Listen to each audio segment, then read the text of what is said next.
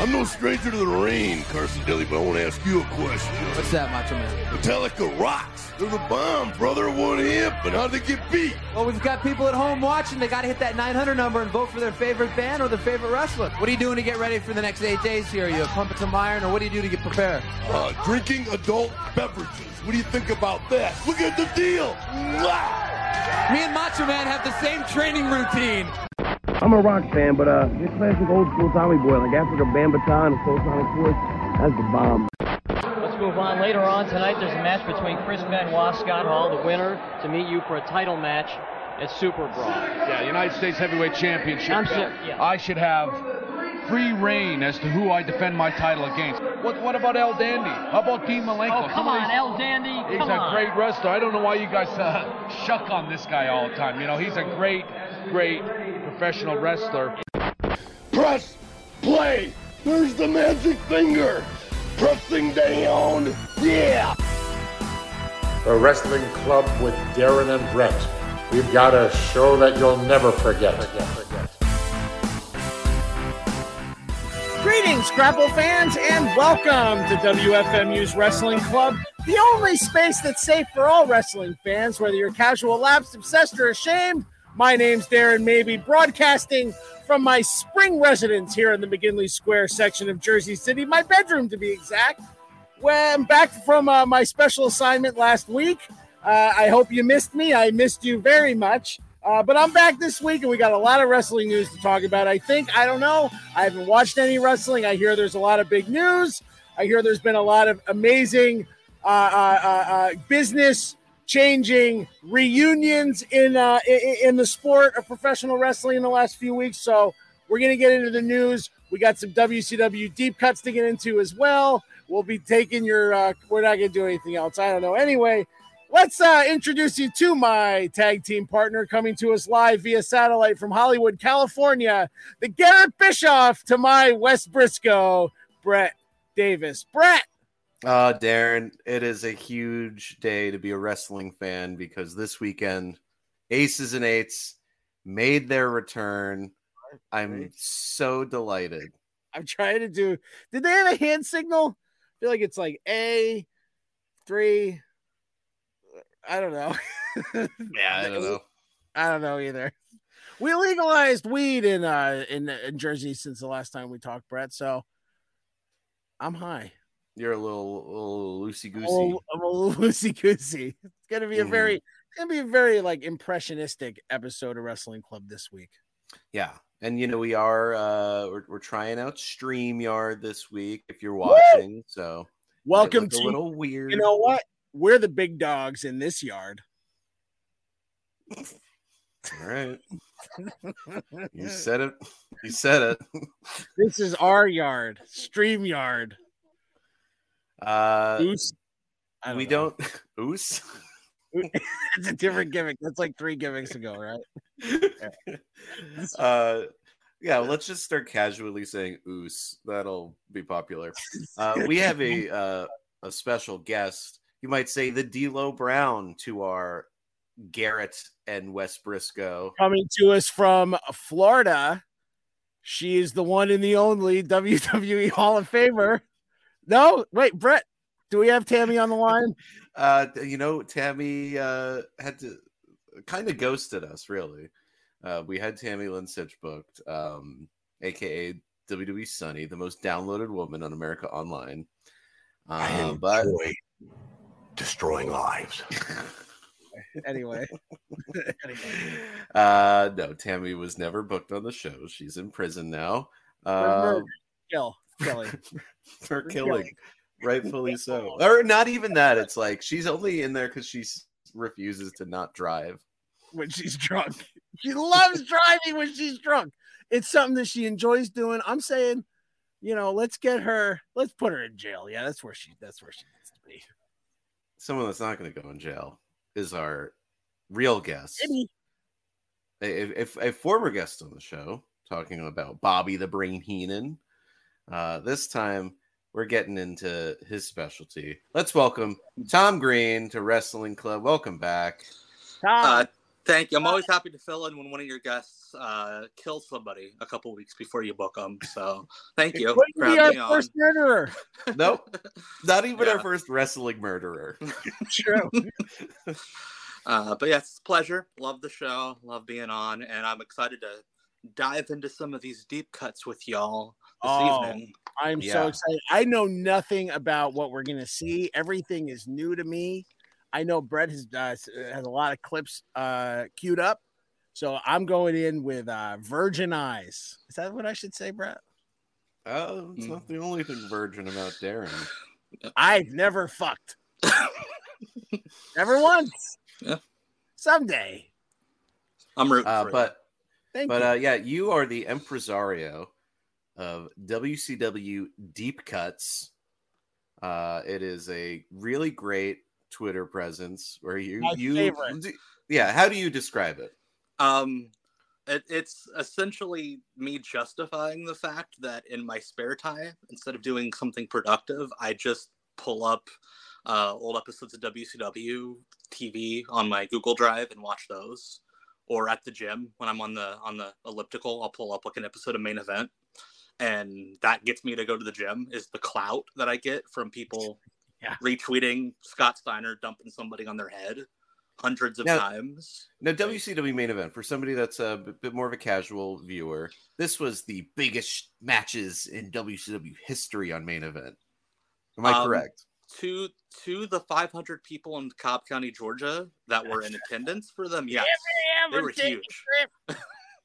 Uh, main event, I believe, was that was kind of later in the NWA WCW run, right? Didn't they start No, like no, no. So uh, main When event, event started start? in like 90. I want to say it was Oh, around. It was that late. Yeah, it was so- that late. Oh, no, I thought it- like, right. Yeah, it's uh just main event uh like towards the end like of the WC the run of WCW having like a million shows on TBS. It was it the was like Saturday show. morning show. Right. like for some reason Right. like in like 96 i want to say for some reason they just had like a GAEA tournament with like all the joshis on it that were like dark matches at nitro just for main event like Wow. that's this is like people think tony khan is like insane with him bringing in weird people from all over the place eric bischoff if you had a pulse you could get into wcw Sure. Oh, yeah. And then he did and didn't wrestle and got paid hundreds of Yeah. thousands of dollars, which is yes a great thing about WCW. Now, what, now, so we have main event. I'm going to guess we get a little bit of worldwide. oh You know, absolutely WCW worldwide. That was always a favorite of mine. What are some of the other lesser known WCW shows that you like to pull from? Um, there was WCW Pro, which was originally like the syndicated show at like 3 a.m. everywhere. And I love for- that. That came on Saturday mornings in New York, and it felt it was like it had a grunge theme. It had like broken TVs Yeah. and like graffiti. Oh, that was the, uh, the the cool show of the two like Orlando shows. They had Worldwide, which pretty much looked like a game show. It looked like NXT 2.0, but without everybody having sex on it. With less you of a budget. Yeah, less yes. sex. Um, Let's and then you had Pro, which yeah, like like like you said, uh, was like broken TVs, and the, the set was like a brick wall with like all these like yeah, like broken monitors everywhere, and but it was still the same 200 people that were needing a break from The you know heat. going on the the teacups or whatever, and Right, right. went inside Families to with watch. it- Yeah. Families with indigestion that needed uh, just to take a seat. So they would go and watch Shinjiro Otani and Ultimo Dragon wrestle, and for free. It's great. It's Yeah. amazing. Those Uh, shows were so fun, and they, you know what, they always were. They always were because, like, originally main event wasn't that like when it would be like, oh, we're gonna have Bobby Eaton versus Ric Flair. Wasn't that main event? Yeah, like yeah. so. we do weird main events that like dream matches that you'd always want to see, but that didn't last that long. No, no. No. So like like like the early '90s WCW. Technically, Saturday night was the A show, but they just put main events on all the shows. Sure. Like it was just whatever. Like I just watched an episode of Power Hour, which was oh, I was a big fan of Power Yeah. Hour. it That was the 905. original Saturday morning show. Right, but- you'd watch the Three Stooges and then Power Hour. Yeah. and then like fishing with Orlando Wilson and great. um, but uh, they would just power Hour hours just whatever was left from the tapings that they didn't get on the other shows. there was one I was watching an episode. There were three Steiner brothers matches in a row, just because they forgot to put them on the other shows. and, and poor Jim Ross had to sit there and be like, "Oh yeah, this match was taped a few weeks ago," and you see the same like ten people sitting in the front row wearing the same clothes. People wonder why Jim Ross is so grumpy today. Like he's been through a lot. Oh, he was. People think sassy Jim Ross is a new thing. You should hear No. him call Power Hour by himself. Like after they got rid of Paul, Paulie Dangerously when he got suspended for uh, telling the dirt sheets that Jerry Lawler was going to come in and wrestle Lex Luger in '91, which was a weird thing uh, all in of itself. Wow. But Jim Ross called Power Hour by himself after they they didn't give him a partner. Just like here, Jim, sit in this booth for an hour You have to stay longer. yeah, and, and and he would just complain about how uh you know like he had his Saturday hotline report and he would complain about how the office didn't want him saying things and uh there was a, a US tag team title tournament and just on the air he's like I hate I hate how this thing's put together. It's so lame. And half these teams aren't even teams. Just complaining about the booking open. It's Bad. great. I think that's the thing. Like Jim Ross gets to WWF in '93, and you can tell he's a lot happier doing the shows with Bobby Heenan. Mm. He's got the catering. Bobby's rolling a little fatties for him. I was gonna say, know, yeah, it's because they got weed in the high in, in the Yeah. studio. He's so Like, much that's- happier. Like, no one was getting high in Atlanta. They were just like drinking and like, you know, having. in the basement of the WCW. I don't know what Duggan is. I cleaning choose up all to say this my trash handicap. And all Darren? that garbage. I look right over in the corner, and they're covered with goo or something real shiny. Wait a I minute. got it. That is garbage. What on? It's the WCW. Are we still live? Are we still Yeah. on the air? I Look, think I, said there might be some technical difficulties. We're on StreamYard. It might start playing random Jim Duggan promos. We'll get to that later. Um, sorry, you got cut off there. I don't know what I was saying. We were Jim- talking about Jim Ross getting high with Bobby Heenan and Oh eating yeah, that's all I couldn't remember. in Stamford, Stamford, weird place. A lot of income inequality there, but I digress. I digress. Yeah. So uh, let's take a look at. What we uh, got? we you know uh, we're going to start a little bit in, in the mid 90s but really spend a lot of our time in 1999 where i think uh, WCW. Saturday Night is Yeah. doing its best work. it has been our wheelhouse for the past like four months on the show. Any too. ear- I want to see some early clips. I mean, we're talking about. What do you got? Anything that's real early, Brett, that you can go to? Well, here is a clip What we got? building to uh, Starcade 95. Ooh, Uh, the Forbidden Door. The Forbidden Door opens uh, way before uh, AEW and Ring of Honor did it. The WCW opened their door to the um, the, the, the the exotic flavors of Japan uh, with uh, th- thanks to the help of uh, Sonny Ono, who is Eric Bischoff's kickboxing friend, who I don't think spoke Japanese. No. But uh, yeah, let's take a look at uh, at this clip. modern day samurai, the Asian assassin. In order for us to destroy WCW and take over their company, we must know their faulty ways. Uh, who do we have here? In Uh, looks like we got, uh, I believe it's Koji Kanemoto, Masa Saito. The two up there very right now are Kanemoto and Shinjiro to destroy Otani. their champion. Um, It's weird to see Otani with hair. Yeah. and and if you listen to Sonny, he has no idea who they are. You fly. yeah uh we we got some some real charismatic uh you could tell who's also like is a little more familiar with being on american television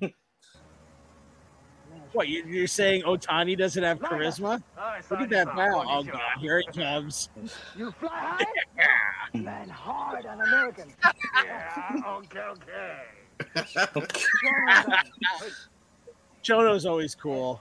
Yeah. Love Chono. Mr. Saito.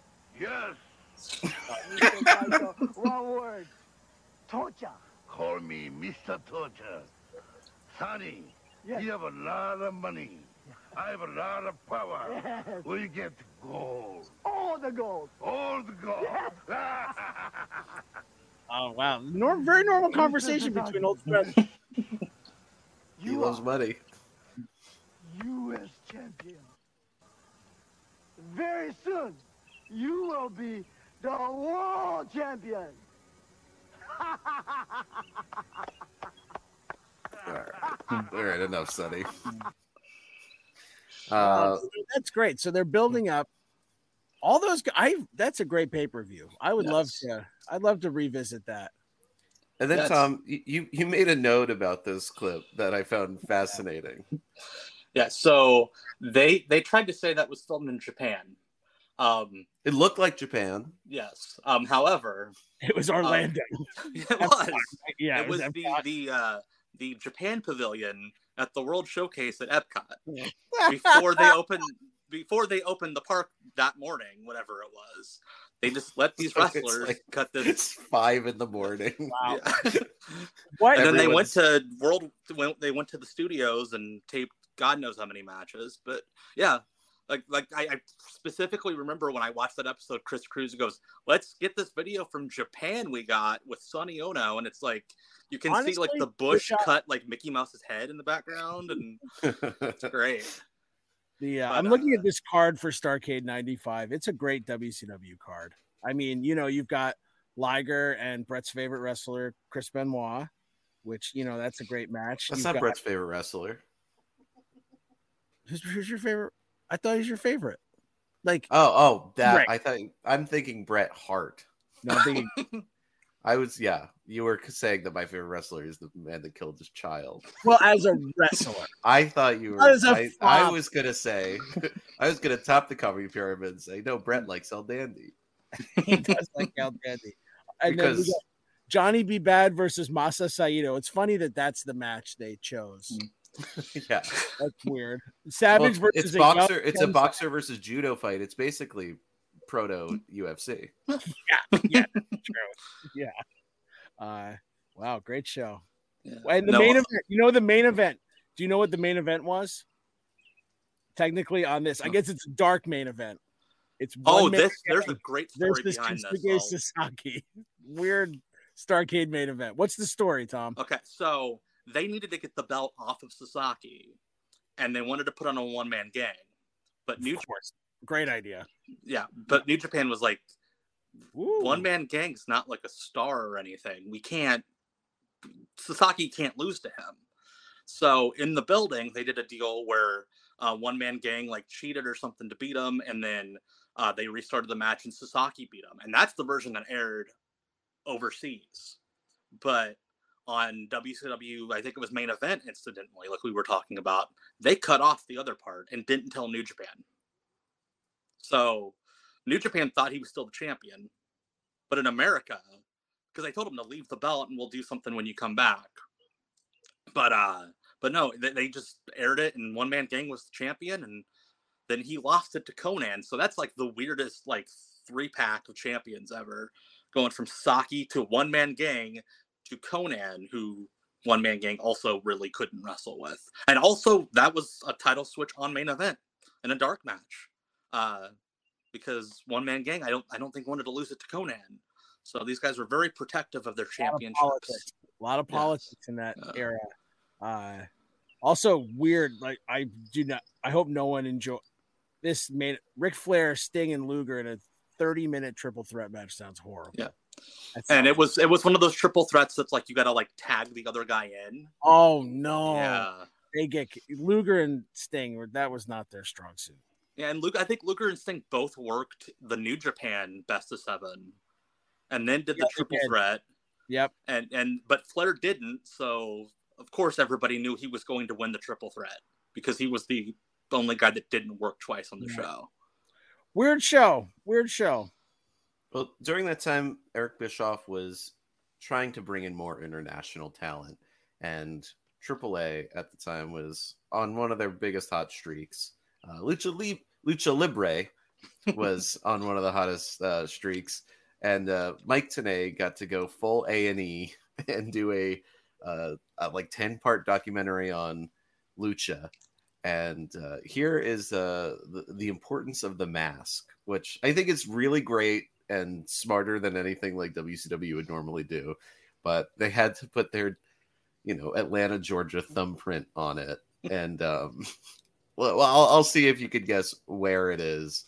uh, but it's it's especially it's a lot. Okay.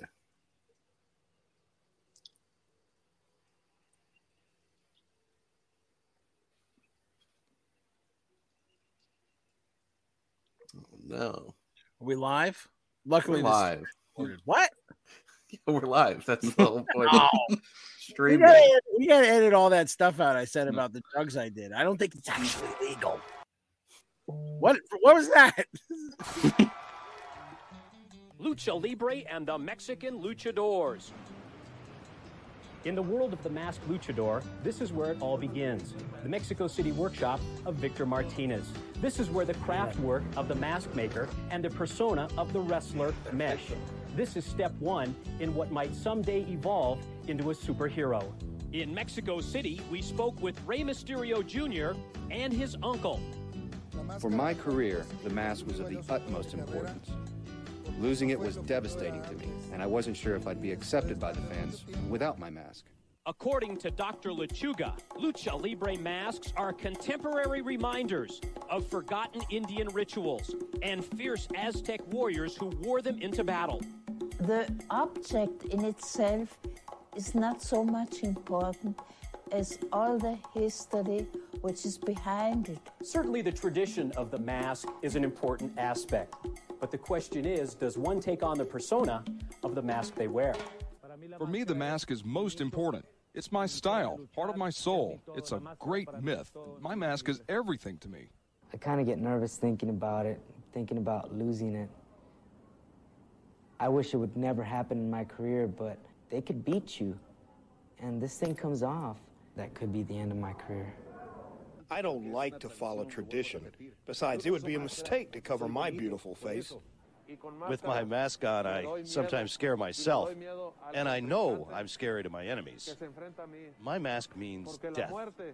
Losing a mask or hair match is the ultimate insult. Here is Eddie Guerrero's hair. I keep it like a trophy.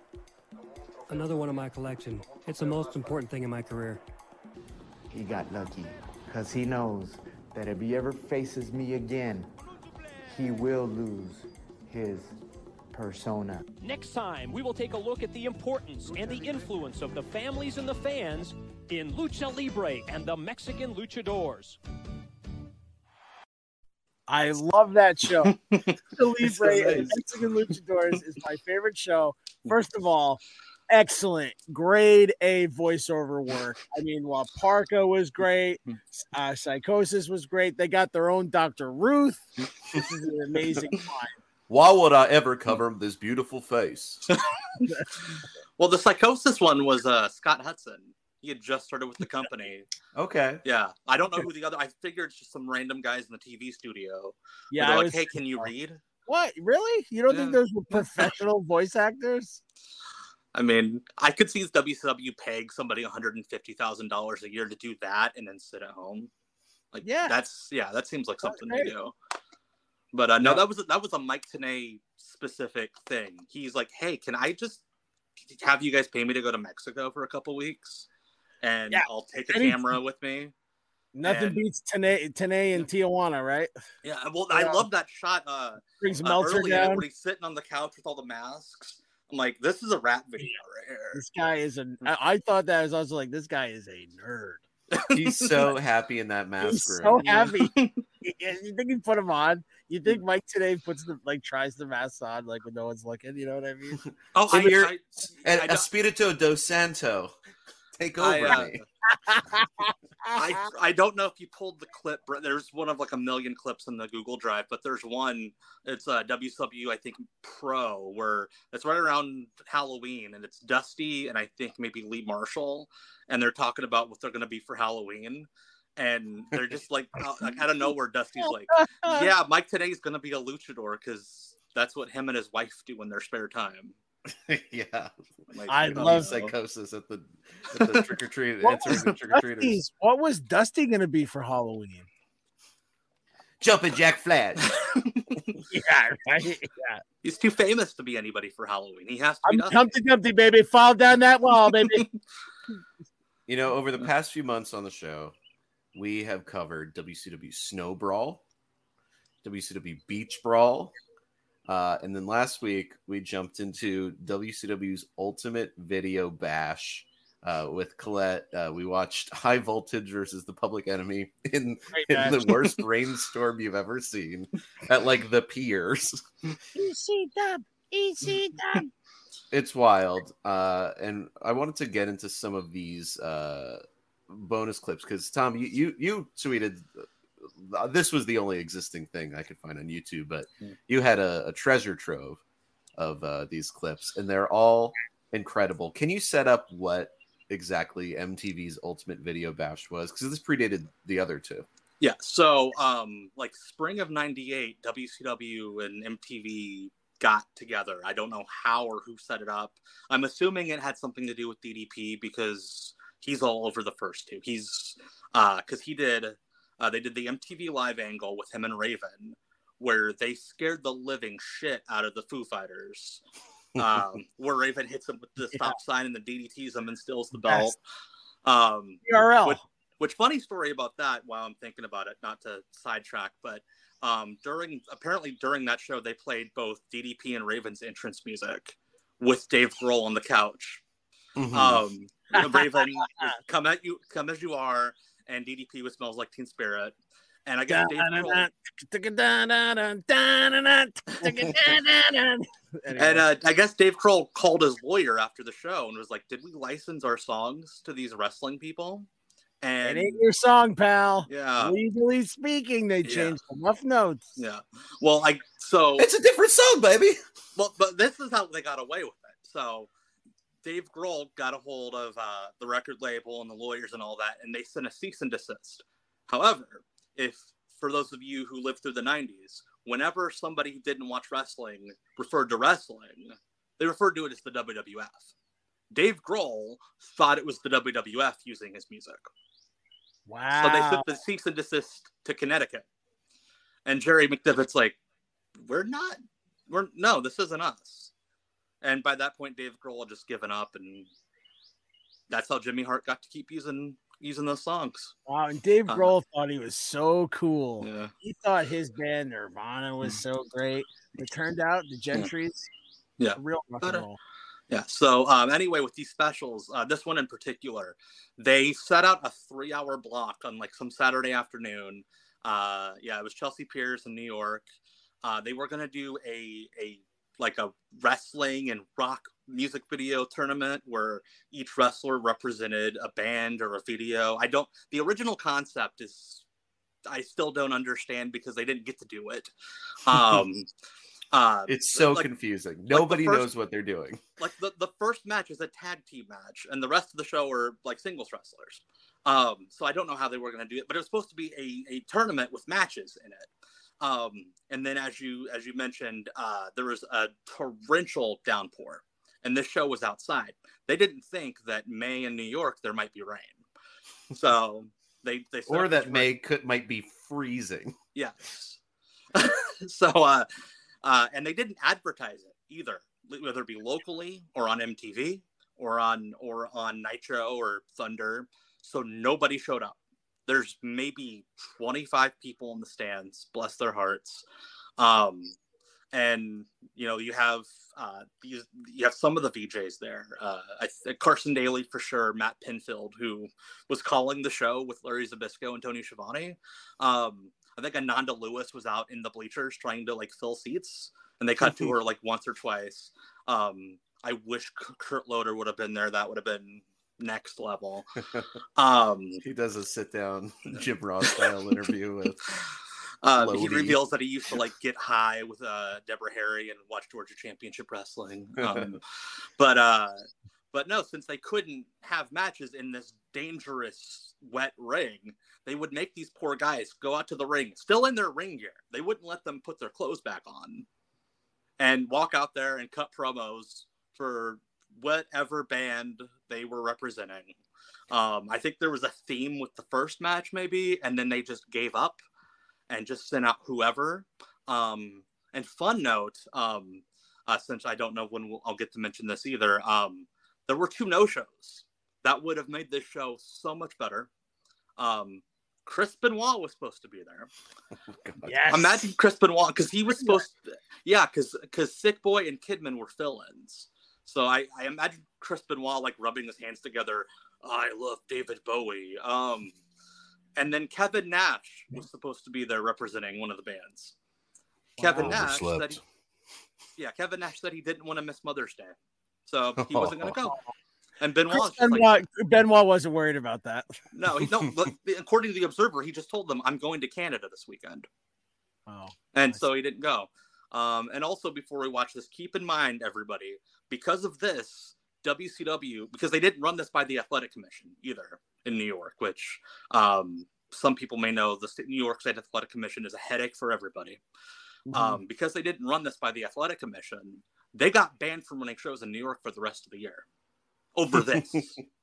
like they could have like run Albany, they could have run like anywhere but MSG, and probably done well. Their biggest year ever, but they got banned from running New York for this.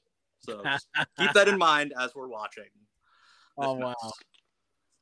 Great. All right, let's Coming out here, it's the battle Raven. of Seattle. Raven is representing Courtney Love. Anything you want to say about Courtney Love?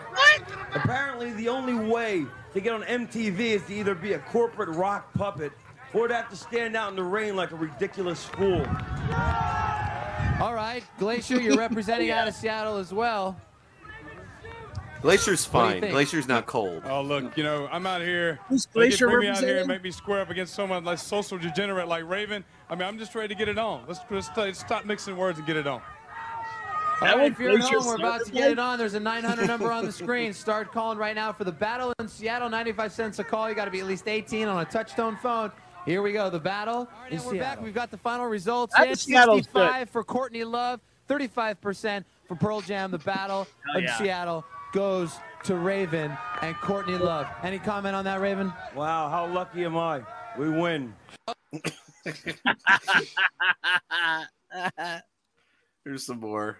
Let's uh get an inset promo from Sick Boy of the Flock. you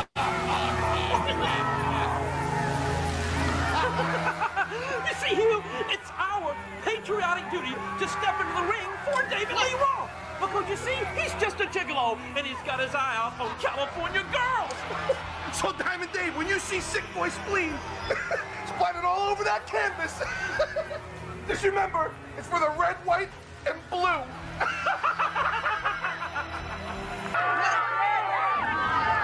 battling on behalf of David Bowie. And I promise you, we got about a million hits between the both of us. And Hugh Morris, there's gonna be a lot of ch ch ch changes come oh. across your face when I get done with you. So let the beating begin. And Bowie, this is for you. You think David Bowie like was flipping through the channels and was just like, Iman, Sick Boy's fighting for me today. Uh, Also, that's the first time Sick Boy ever talked on a wrestling show ever. Oh wow! No, I couldn't tell. I couldn't tell. It felt natural. Oh, sick boy. Meanwhile, David Lee Roth, we talked on the Hall of Fame episode about how he's a wrestling super fan. He was probably like, "Oh wow, being represented by Hugh Morris."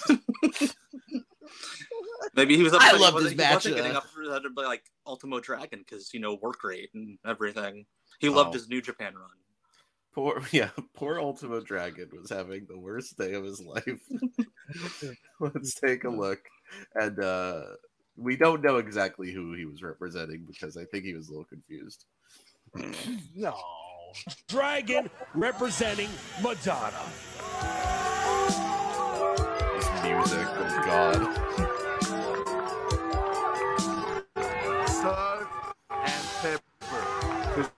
The. Number one.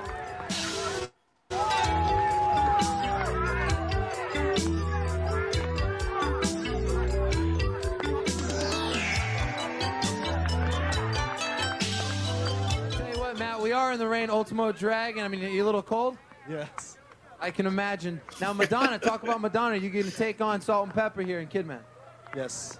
Uh, salt and pepper. All right, very good. Kidman. I'm representing Madonna. Being that she's my ex-girlfriend and all, I will take the pleasure in, in winning with the video. The crowd doesn't seem to agree with that. Didn't didn't she write a song about you, like a virgin? Yes, she did actually. Oh, You know what? Sick burn by Billy Kidman. Almost sick burn. You thought it would come from Sick Boy. Oh, Billy Kidman in his what like like I'm addicted to drugs gimmick. He sucks. Oh, I I'm- love the flock. I was never a Billy Kidman fan. Sorry. Oh no, uh, I'm just. I mean, that's the peak of WCW and people in like power positions not paying attention to what's on the show because yeah, they're supposed to be supposed to be a heroin addict.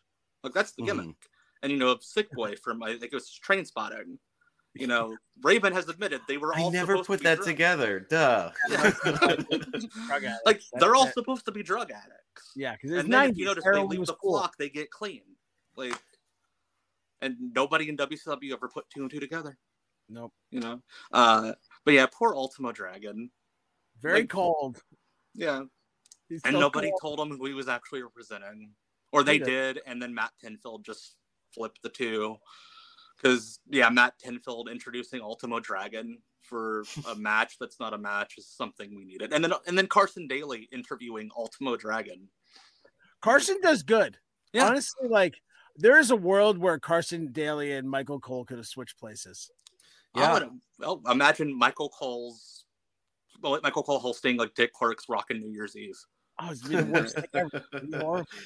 Yeah, But- Car- Carson holds his own. I mean, I think there's not like a huge gap between interviewing Mariah Carey and interviewing Macho Man Randy Savage. Yeah, it's funny because really when I tweeted these clips originally, um, David Penzer found them, and Uh-huh. he's like, "How? Wait, why He won't leave I you alone this?" now. Yeah, I'm like, I'm like, I'm like, he was like, "Why wasn't I on this?" I'm like, I don't know, I didn't work there, and then he got like upset that he got upset that he wasn't booked. It's really funny. How much, you know, Tom, in the course of Was he bouncing on a trampoline when he was I'm tweeting it? gonna say I, there must be a lot of instances. We don't have to go into all the details ever since you know you've had this like Twitter Hmm. phenomenon with uh, deep cuts where old WCW personalities reach out like, "Hey, this is I have feelings about all this stuff."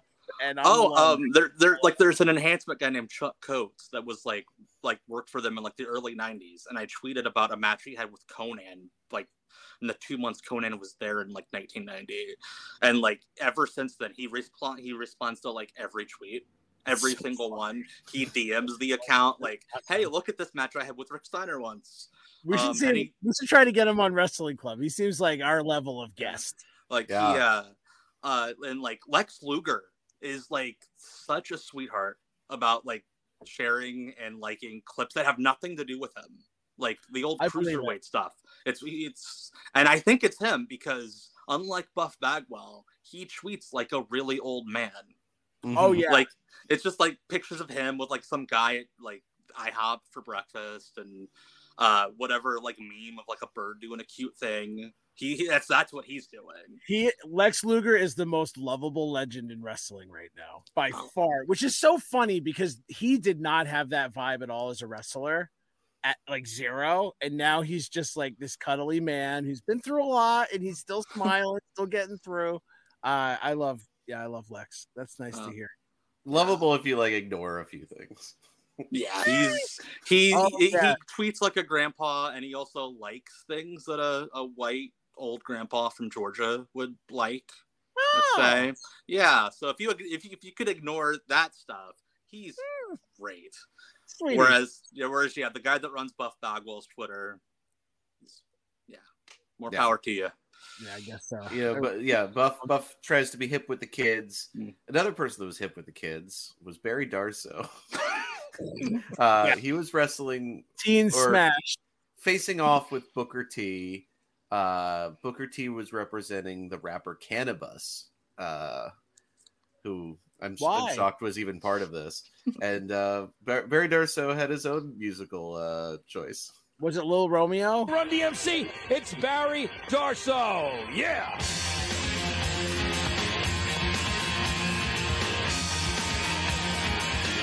I'm gonna stomp some butt on behalf of my boys. Run DMC because they're the greatest. They're the original. In fact, they created moves that everybody's trying to copy. I love them. Now, Barry, Run DMC DMC is if it wasn't for Run DMC, Canibus might not be here today. Got to remember this that. would be completely out of here because Run DMC is the best. And Booker T, the only way you're gonna pick anybody like that up is, is it's gonna be you picking yourself up off the concrete floor when I stick and put the boots to you. You got that? Bring it on! now is Run DMC the best or what? Hey, what about Run DMC? They're gonna beat out Canibus. They're better than anybody because they're the originator. Just like me, Barry Darsow. I can knock the heck out of anybody like Rian, like Run DMC can do to Canibus. You got that, Booker T? God Wow. damn he went all the way in. You know, I I do stand Barry Darsow. It's a little sad seeing him in this uh this era when he's like his default creator wrestler. But Well, uh, well, you you uh, Tom have some a great collection of a Barry Darsow storyline, Lost to Time. Oh yes, um, and I, I also I, I also want to comment about this area of Barry Darsow real quick. He to me he's like the uh, like if a Hollywood if a movie at the time is like we need to cast a wrestler, um, Mhm. that's that's the guy because they're gonna script him to be like oh I'm gonna you know, ah shut up like that's that's the bad guy wrestler in every movie for like Sure. 25 years Sure. Yeah. like to a T, um, but yeah that and no, Ryan Adams. yeah yes You little pipsqueak. uh but no the barry darsow the the, the one storyline he got um he got hit in the head and forgot who he was so Oh, no. they what year did they do this? like 1999 what the hold on. So he gets hit in the head. He how did they illustrate how he forgot who he was? Like, was he coming out with the wrong gimmick? yes He's got, like, so he's got like half Repo Man, half uh, Crusher Khrushchev or whatever. so yeah i i uh so yeah like he gets hit in the head and the next the next week uh there's somebody i forget who it was backstage with the clipboard like barry darsow you're up and then he would walk on screen as crusher khrushchev and be like who's barry darsow? And then he would walk to the ring as crusher khrushchev. And then the next week they would change the, the chiron and it would say crusher khrushchev. And then he would be hole in one barry darsow. And they did this for like four or five weeks. And the story is they wanted to do demolition smash. Sure. and- but they were gonna like change the name change it slightly. And somehow, somehow wwf found out and jerry mcdevitt spent an hour over a lunch break or something putting a cease and desist together and they killed the storyline Oh my god. like Fuck that it. yeah Fuck I do- Vince McMahon. I do like the uh the idea that like WCW like production team, it's just like, uh hey, uh Barry wants to be referred to as Crusher Khrushchev now. and we want to res- we want to respect that. and It's see like the they're one trying. the They're one to little touch yeah the one little touch i liked is that they would actually not put up the right name because he would have requested it right before he went out normally mm. in wrestling they just put it up and expect you to believe that they taped it up in that five seconds so i'm i, I was i was stunned but no i think that was the beginning of jimmy hart's run as the booker of saturday night that was A, his first a story. legendary run. Yeah. A Yeah. legendary run. So yeah, w- we should talk about this because this is where the bulk of our clips are going to come from. um, J- so WCW '99, we all kind of have an idea of what the flavor was, and Saturday Night is existing in its own like branched universe, where like Yeah. maybe you'll get Jeff Jarrett like on a special occasion, but for the most part, it's people coming out of the WCW power plant, their training facility, and then the oldest, weirdest freaks. it's like he's booking it like it's Memphis 82. Yeah, there's like there was a point in like '99 where they just uh, they fired like half the roster because Mhm. they realized there were just too many people, and Jimmy Hart, out of the kindness of his heart, would just keep booking them on like per appearance deals to come in and do Saturday night because he recognized if he didn't hire them, they were going to go broke. So like Barry Horowitz got fired from the company, but still worked Saturday night until it died, just because Jimmy Hart loved him. And like, uh, there's the famous story, the uh, Texas Hangmen under the masks. Um, I don't want to break kayfabe for anybody, but they were disorderly conduct. Um, and they were going to get fired. And Jimmy Hart goes to I, I don't know if it's Bischoff or Bill Busch, whoever at the time.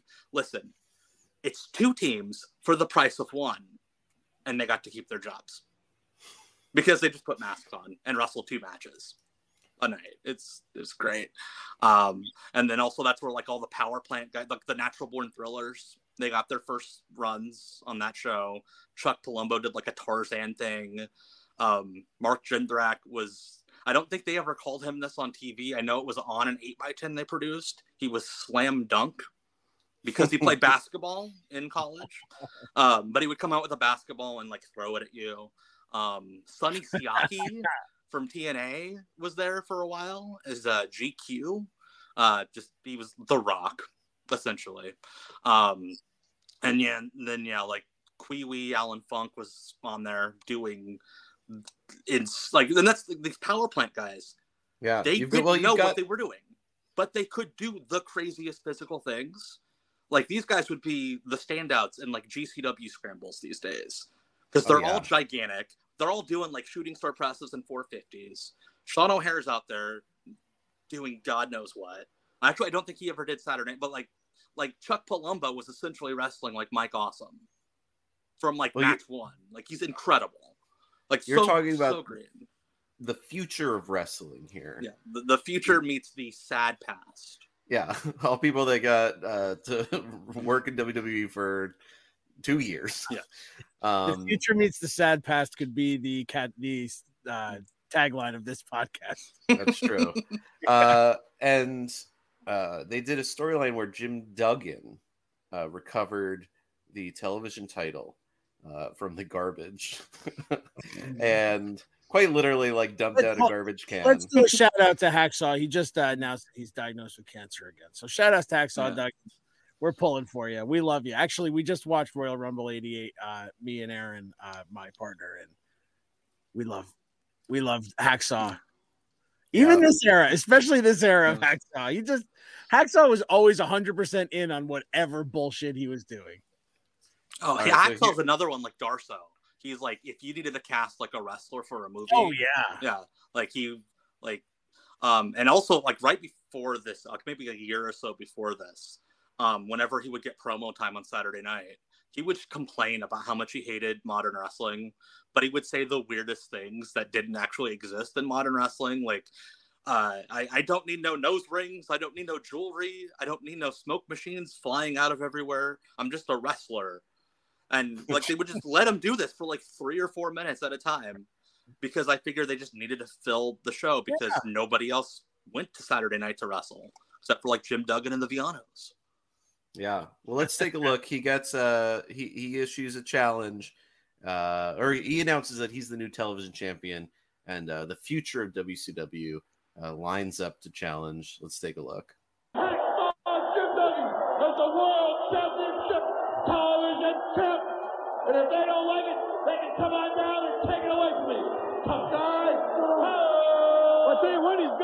Point there. You can't disagree with hands on, of course. Hang on. Wait. I agree with everything you say about that title. Because nobody knows more than myself what that title means. That's Robert Gibson. I haven't seen Robert This for is years. unintelligible.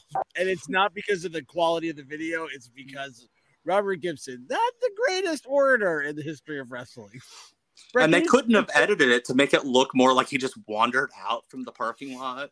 Well, I feel like he's a wandering kind of guy. Brett, can you translate what Robert said for us? Maybe No. in your Robert Gibson. I can't. I couldn't even give it a try. like there, I, there was one bit where he said that he that there's nobody that knows more about the world TV title than the Rock and Roll Express. That doesn't that doesn't make that doesn't Yeah. really was Richard Morton ever uh ever TV champion? No. No, no, like he wasn't even the light heavyweight champion. No. But yeah, Gibson, yeah. And then they had a match. It was four minutes, and Jim Duggan beat him.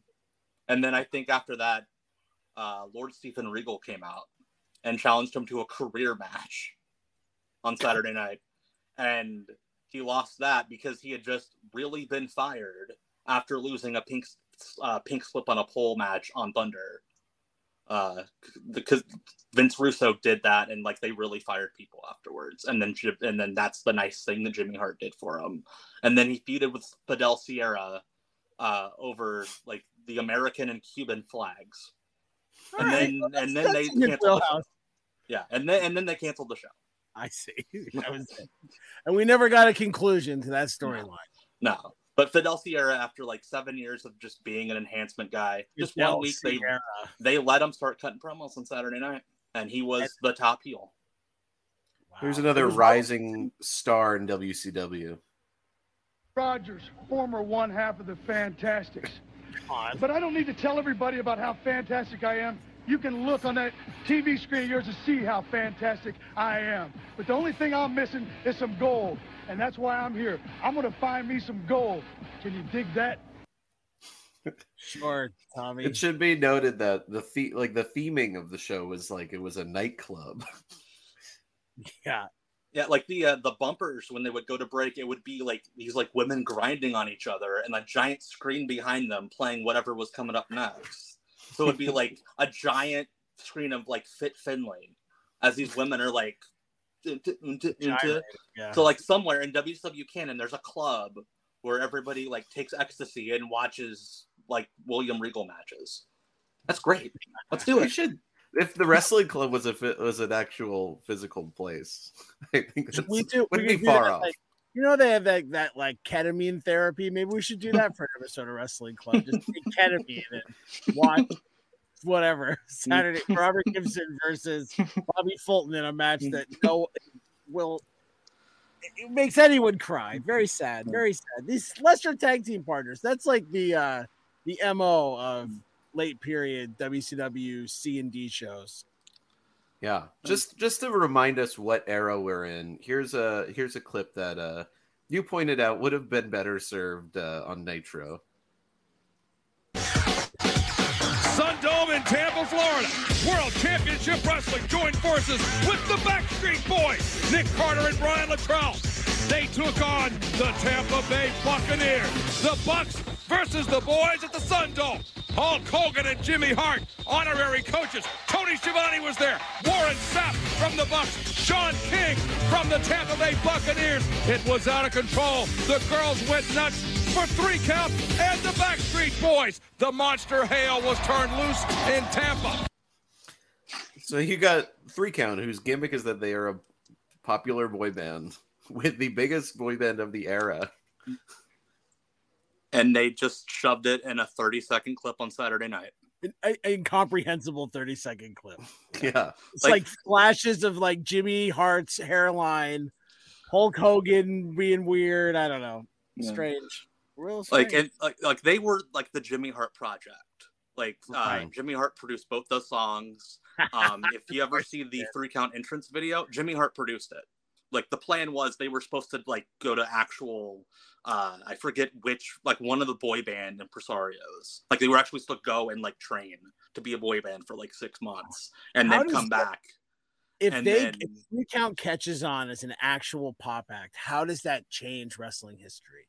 You know, if three count were the crush gals of late '90s WCW, Oh, it would it would have been game changing, but granted, they would have again been in WCW.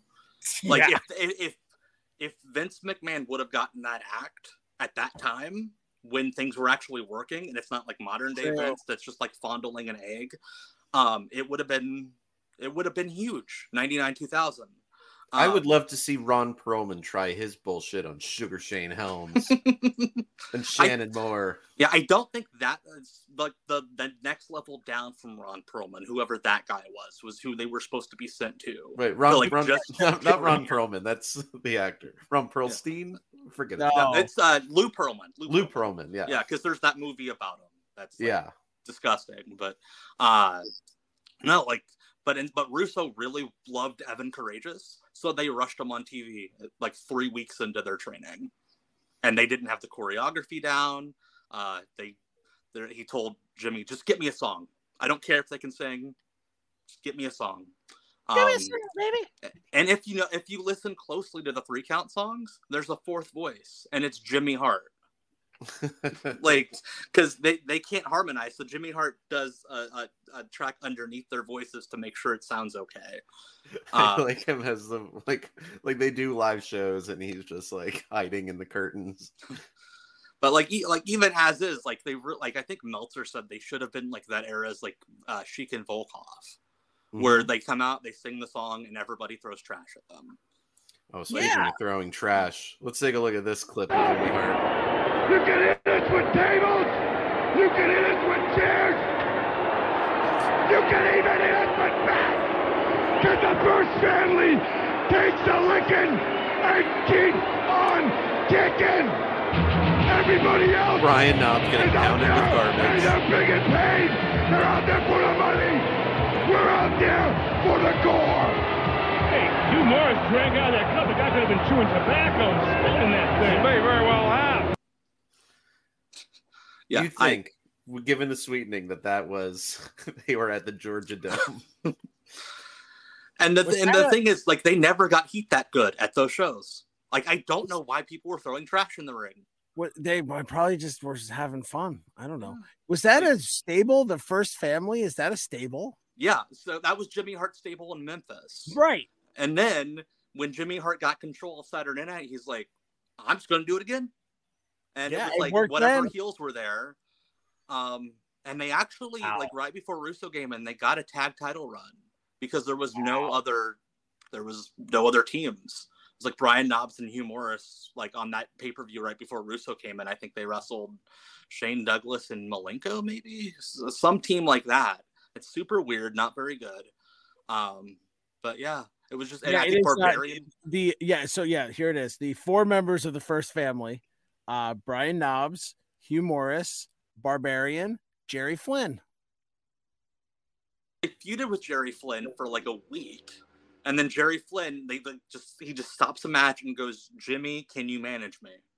And that's how he joined. So Wow. and great- Wow.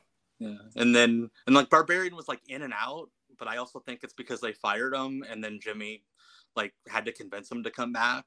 Um, that was also the era of do rag Barbarian, which was awesome, and like leather duster Barbarian when he just I think he sold his ring gear at some point because there's Yeah. a few Saturday nights where he just comes out with like warm up pants and a black shirt and a duster, looking like he's like out of the Matrix. He's doing the best Um, he can. Yeah, poor guy. Uh, let's take a look at a, a fun promo. Um, you were talking about uh, Steven Regal, who had his brief WWF run in '98. Uh, this is during his troubles. Uh, he goes on and cuts the most English promo I've ever seen in my entire life. Uh, let's take a look at the Blue Bloods. Here on WCW Worldwide, ladies and gentlemen, you talk about the international scope of World Championship Wrestling. Well, it just doesn't get any bigger than these two great international superstars. They are to my left, Steve Regal. Stephen, looking very, very good today. And he is also joined, as usual, by his partner in crime, his colleague, Dave Taylor. David, uh, welcome to WCW Worldwide. Something to tell you, Gene. I'm having an affair with Fergie, and I'm absolutely knackered. I've been at it like a frog on a bike pump. I'm exhausted, you know. You better explain that to me, Steve Regal. I think I'd rather not. Right, today we're going to have a sale. We're going to have some bargains on the line, and that's for all the tag teams in WCW. We're going to sort out the buyers from the spires, the needy from the greedy, and the ones who trust us to the ones who don't. And what's on offer is to save yourself from a bloody good thrashing at the hands of the two finest wrestlers that ever graced this sport. If you're up to it, I'm sure you will be. You'll get there. We're going to save everybody from a thrashing now. Take heed, because you'll all be crying tears as big as October cabbages, and you won't know whether it's daylight, moonlight, Israelite, or Fanny by the gaslight when we finish beating you. So, Unbelievable. take care. The best. Every single person who wants to take part in a grappling cooperative, which is a tag team to Eugene, don't stand there like one A o'clock grappling awestruck. cooperative. That's the one. Where one. did you pull that one out of? Don't ask. Don't stand there like one o'clock Don't tell, awestruck. don't You ask. don't want to Okay, know. please. Right. This is exactly what we're going to do. We will take you, we will school you, we will thrash you, as I've said before, and you won't know what's coming. So, too late, too late will be the cry when the man with the bargains has passed you by, and that's us with a bargain today. Take heed because we'll bloody thrash you if you don't. Thank you very much, Steve Regal. Dave Taylor, you're a little down on the mouth this week, yeah? Thank you very much. Thank you, gentlemen. Wow. I will say this. One of the great things about uh, Deep Cuts on Twitter is there are so many great uh, Steve Regal clips. The best. The best in WCW all around in the 90s, in my opinion. Uh, he's my uh, my favorite wrestler of all time. Like Yeah, when he he's- uh, he's when in he my popped back top, up in. AEW and uh, like him and Tony had that moment during that first promo. Like I teared up a little bit, and uh, Sure. my, my my son Noli, who's been on the, the show before, he The goes, legend. "Dad, why are you crying, you weirdo?" I'm like, "So getting dunked on by a second He's right. You scream Yeah. At but also um uh i don't regal doesn't like interact with the account but i'm pretty sure he's seen some of this stuff because he's in the past few weeks stolen some of those lines from himself again. And i'm like i gotcha. And then i retweet the stuff and it gets more interaction. So He's the thank you. Your worship.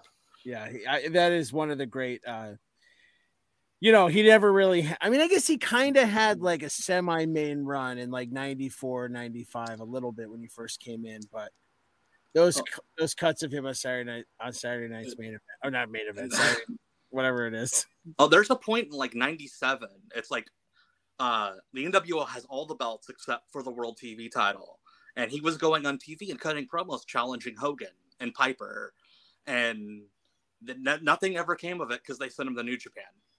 With any sense, like that would have been a guy they were like, here it can mm. be like a great baby face Yeah. to like build WCW around because he's who cuts a better fiery baby face promo in that generation? I mm. don't. I mean, Yeah. you know, and course, the, the thing is, they they I think they were setting that up because they dropped the Lord Steven for a bit. He was just Steve Regal. You know, he came out, he stopped, he stopped like buttoning up the jacket. Um, and he was having these great matches like Psicosis and Dean Malenko, and it looked like they were setting up something. And then uh, Bischoff's like, "Yeah, you need to go to New Japan for like three months, and we'll just forget about you in the belt." And then when he came back, he lost it to Prince Iaukea, and that's right. They eventually did do Hogan and Regal, and that gave us that great Regal promo where he's got just a a table full of like old Hulkamania garbage, and he's like picking up like shirts with a pencil and just being like this cheap material and Oh, he's and that's the thing is he could have lost to all those guys and he would have made them look great. That's all. Mhm. That's all they wanted was a young guy to bump around and make him look great. And Regal has those great facial reactions. Like imagine Regal reacting to the Hulk up where he gets pointed at. oh Like, my god, right? Yeah. Yeah. Or just it like, would've been the Hulk. Hogan. You know, I mean, I guess it's a little past its prime here, but like American babyface Hulk Hogan against the stuffy Brit, like that's that's like a fantastic promo. I, I feel like if Regal was around five years earlier, he would have been, you know, able to headline shows with Hogan in WWF. Absolutely. I mean he was around, he was just wrestling in carnivals. Yeah, he was Right. like 18 years old. Like Right, he was a still- blonde right. mullet. Uh, So- the Deep Cuts account has so many other great sources. Uh, there's Backstage Bash. Tell us a little bit about what this was, because I still don't really understand what it was. Okay, so DirecTV and WCW reached a deal during like the height of Nitro's popularity, where once a month for like four bucks you could pay DirecTV, and they would set up a channel that was a non-stop feed of Nitro, no commercials, wouldn't cut away, um, and and but they didn't actually like set up the show to where it would like be congruent, like there wouldn't be stuff actually going on. So they had uh, Jimmy Barron, who was a local radio guy in Atlanta, who kind of did some stuff for like the WCW website. Um, he they sent him around the locker room to ask wrestlers to just do like a two minute promo with me. Like you could tell half of them, they like he literally would just ask them right before they would go live. Um, wrestlers, I, there's a couple clips where wrestlers would just walk away from him because they didn't want to be on screen. Um some there's it's very awkward. Um but yeah like that's what they would do during the commercial breaks instead of commercials and that's what you paid four bucks or five bucks a month for. Um but there's there's like there's there's some cool stuff like uh the the famous Bret Benoit match that they did after Owen Hart passed away like the there's an uncut version of it from that feed um Wow. but it's it's like really weird because uh they they would cut away from the normal commentary and go to like Jimmy Barron and I think it was Shane Douglas calling like three minutes at a time Um, and then they would go back to like Tony Schiavone and whoever. Uh, but no, that there, occasionally would be a cool thing, but mostly it was as chaotic as the WCW locker room was, having this little guy with a camera and a microphone. Hey, could you do a promo for me that seven people will see? Oh, whatever. Yeah, sure. Um, then then you got about the quality that you would imagine from from that chaos. It's something. Let's take a look at uh, one of these interviews. saw you uh, weeks ago. It was just really as a kind of a backup to Vampiro. Now we see you in full-fledged action. Uh, yeah, Vampiro's been a fiend of ours for, oh, God, 20 years now. This is Uh, Jerry we met him Only in of the Misfits. He was the king down there in the wrestling world. Uh, he said he would be coming up to the States to try and take over the WCW. He needed some backup support, and we got right in there with him right away. Uh, at what point did wrestling come into your career plans? Uh, wrestling came in with Vampiro. Uh, my son has always been into it, and uh, uh, we're trying to get him a belt. And uh, we've always been big wrestling fans ever since we were young. Um, we've grown up watching wrestling and enjoying it, and uh, to us, it's one of the most action-packed sports that are out there. Oh, no doubt. Now, last week we saw you in your first full-fledged match, and I mean, it was no easy one. A cage match against Dr. Death Steve Williams. Uh, you did not escape uninjured. Uh, yeah, no, I got uh, stitches. I wound up in the hospital. My ribs are still pretty banged up, but uh, you know, like I say, it's hard to kill what's already dead. And uh, the mis- Wait, wait, I just need to. Jerry Only in a steel cage match against Dr. Dead Steve Williams. Great Okay, idea. So, no, so here's what happened. Um, the Misfits showed up because they were actually friends with Vampiro. Um, I guess he met them when he was like in a band in Mexico and they were touring. Um, and he's like, "Hey, you guys want to come in? I'm not getting pushed, but if you guys show up, they might put me on TV." And like Russo came in right around that time. And Russo, for being a like New York baseball fan, loves anything goth. Like uh, so many goth angles he's done. Goth. Um, Goth. and so he sees them walking. He's like, "Oh, we gotta, we gotta do something with this." Um, and I think the first or second weekend, they notice how like crappy wrestling locker room conditions are, where like wrestlers have to pay to like take themselves from town to town, and catering's iffy, and uh, you know the, the same stuff everybody complains about about the independent contractor employee stuff. The Misfits are noticing this, and Jerry only starts talking about unions. And uh, and the higher ups don't like this. So as a Mere punishment, brother. Jerry only has to wrestle Dr. Death Steve Williams in a cage match live on Nitro with no training. Oh my and to his credit, he was like, "Yeah, let's do it." And then Dr. Death beat him up. That sounds right. Yeah, I love Doctor Death. You know, uh, you're busting those unions. You know. yeah, and this is right after uh, he got fired from the WWF. Uh, when he was promised, like, oh, you're gonna feud with Steve Austin after you win Yeah, the that- Brawl for All. was gonna So he's happen. really mad at the, he was really mad at Jim Ross. So they brought him in as Oklahoma's backup, making fun of his friend's Bell's palsy. What a guy!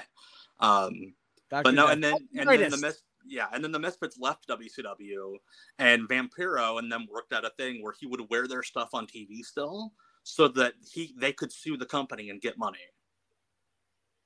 Like it was, and they got a couple million out of out of uh, Time Warner or whoever it was, because they they asked their friend, "Hey, just wear our shirts," and nobody stopped them. They just yeah.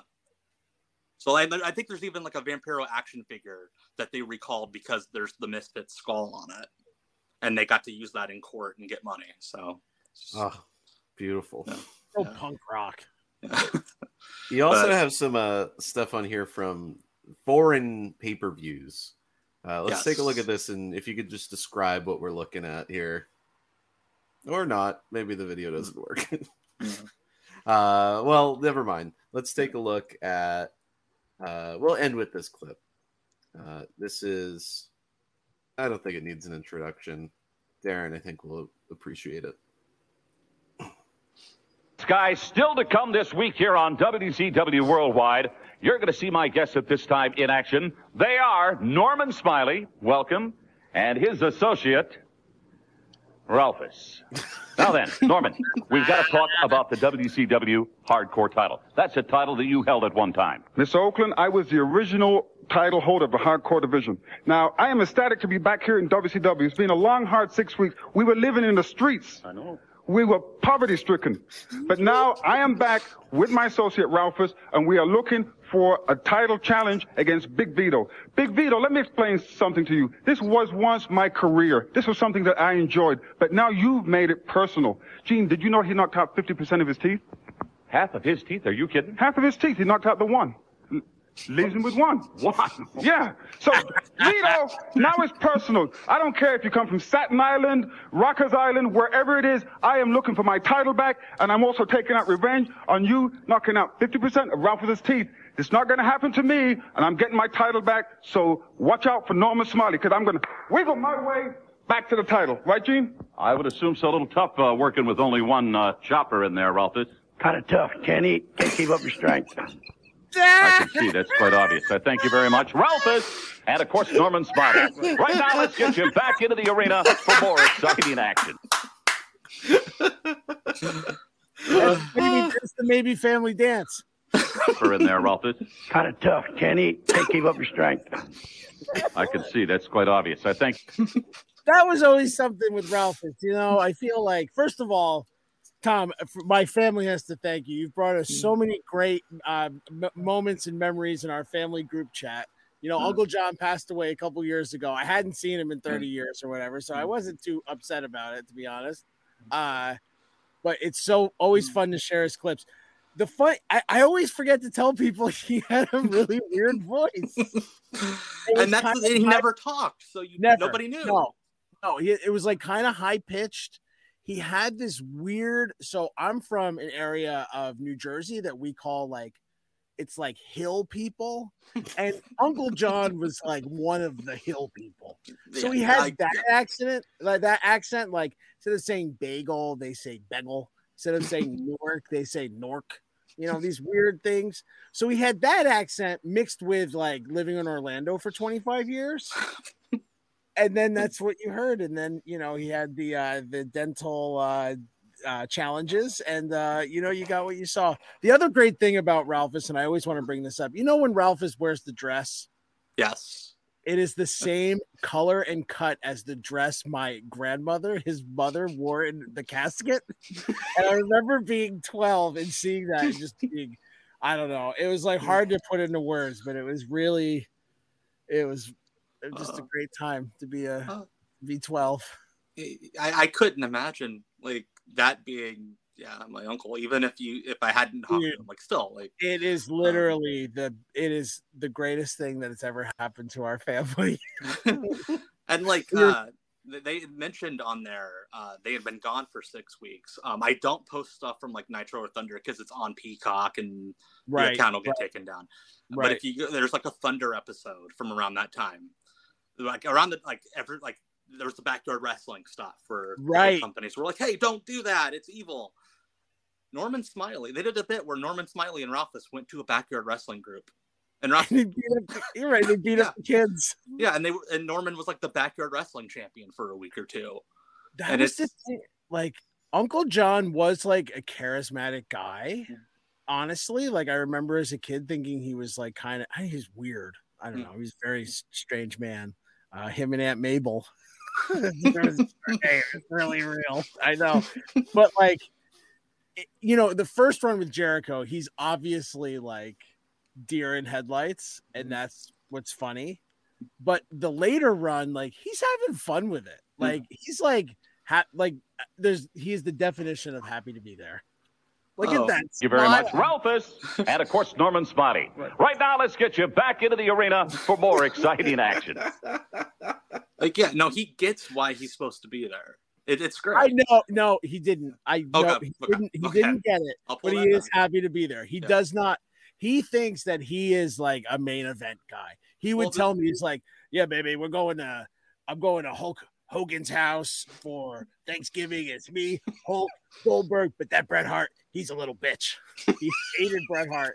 He hated Mr. Perfect. He loved Hulk. He loved Goldberg, and he loved the Nitro Girls who mas- gave him massages every week at television. He said that's true. That's what he well, said. I mean, there's the story from Jericho's book that they pulled him from the road because he started hanging out with women and asking for raises, and So yeah, that that all. Oh my goodness, Ralph, he's the best.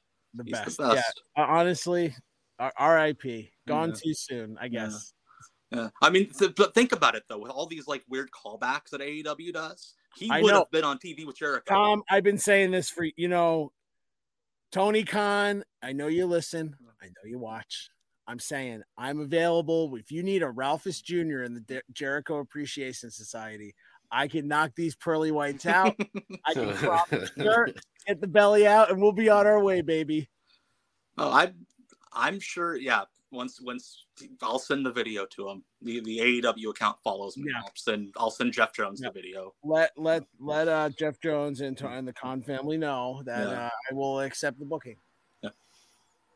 Uh, Well, we uh we need to ask how how's Noli doing? I know he's taking on a new gimmick. Yes, he is the amazing dragon. Um, he is a booking and wrestling impresario. Um, wow. He he uh, uh, thanks to our dear friend Marty DeRosa, uh, fellow wrestling club member. Um, we have a back we have a backyard wrestling ring in our backyard now, aka trampoline. Um, it's so he's having matches every day, booking storylines. Uh, he's got one now where he, him, and an old friend from the Indies named Dark Bat, they split up because Dark Bat was jealous, and then Dark Bat tried to like attack him for real during a practice. So they had a match. Oh, work Yeah. shoot. Yeah, he's Wow. shooting, and then all like Dark Bat's friends tried to jump both of them, and uh, but they're under masks, and he's unmasking them one by one, and one of them was Omos, and he's like that. Then he explained to me like that guy has to go away, like almost has to go away because WWE said they're going to sue me if we if we continued with him. Um, and he's talking he's talking about these meetings he has with Tony Khan where uh, Tony Khan wants to buy his old indie name Boomerang and give it to him, and he's like, w- w- "Amazing Dragon has his own merchandise. He's a star. wow. You don't need to be doing that, Tony." Wow. Um, but now he's he's in hog heaven. Uh, if you ever see the Black Label Pro shows on uh, IWTV every month, he's like the star. There, like I felt so bad. They, they did like a fancy wrestling show last month where uh, the the gimmick was everybody had to dress up, and the fanciest fan won fifty dollars and like a signed poster or whatever. And Noli wanted to participate, and it, so they they call up like at the end of the show like hey everybody who wants to participate do this. And he walks up with like a bunch of other kids. And when like the ring announcer put his hand over the other kids' heads for cheers it was like pin drops. And then like he gets like a standing ovation. And i felt so bad for the other kids. Like they thought like they were and honestly a couple of them have like really nice dresses and probably were better dressed than he was. But he's over. It's like bret in calgary can't Sure. can't do anything. Uh but yeah he has his own merchandise because of course he does. He has a shirt on pro wrestling tees. Uh if you go to marty and sarah love wrestling's store they he has a shirt on there. All money goes towards buying him toys and figures and wrestling tickets. Um and he has he has his own podcast as well with marty and sarah every month um where he gets paid in toys and yeah it's great Yeah, It's- shout out to Marty and Sarah too. They I also best. get paid in toys for this show. great uh, that's it, I'm telling you what, get, him getting paid in toys for that podcast takes so much like financial relief off of me having to like buy figures every month. It's tough. Inflation is difficult. I know. Yeah, It's Yeah, it's look- really tough for me. Uh, Darren asked for a Greg Gagne. Those things are running like eight hundred dollars on eBay. It's really just taking a taking a real. I mean, I- I've already went through the last uh, pair of Lanny Poffo underpants he sent me. So I'm gonna need another. Oh, that reminds me. I posted uh, like a GIF of some lady holding up like a tie dye Nasty Boy shirt on the Deep Cuts account, and I made a joke like, "Oh, I bet this will be worth like a hundred dollars now." And my friend Mike immediately screenshotted the eBay auction for that shirt, and it was over a thousand. Wow! At that moment. I'm like, Wow. I guess I know what I'm doing with those uh, Lanny Poffo panties. Oh, oh! I, I I think now that the NFT market's dying down, it's going to be like these old WCW shirts. Hell yeah. are going to be the next scam. I'm telling you. And I'm gonna be there on the ground floor, Yeah. raking in the money, baby. Darren, you're also raking in the money with your WFMU show. yeah, millions and millions. Saturday nights at midnight, baby. That's when I'll be on. Uh, so check that out. Saturday nights at midnight, WFMU.org around the world, or 91.1 FM if you are in the New Jersey, New York area, the blessed New York, New Jersey area. That's Yeah. it. And if you're in the Los Angeles area, there's a new monthly show at Little Secret. Uh, uh, May 27th is the first one. It'll be me and John Daly and I thought it was a secret. people. I thought it was a secret. Oh, the, the address is a secret. That's hot. That's hot.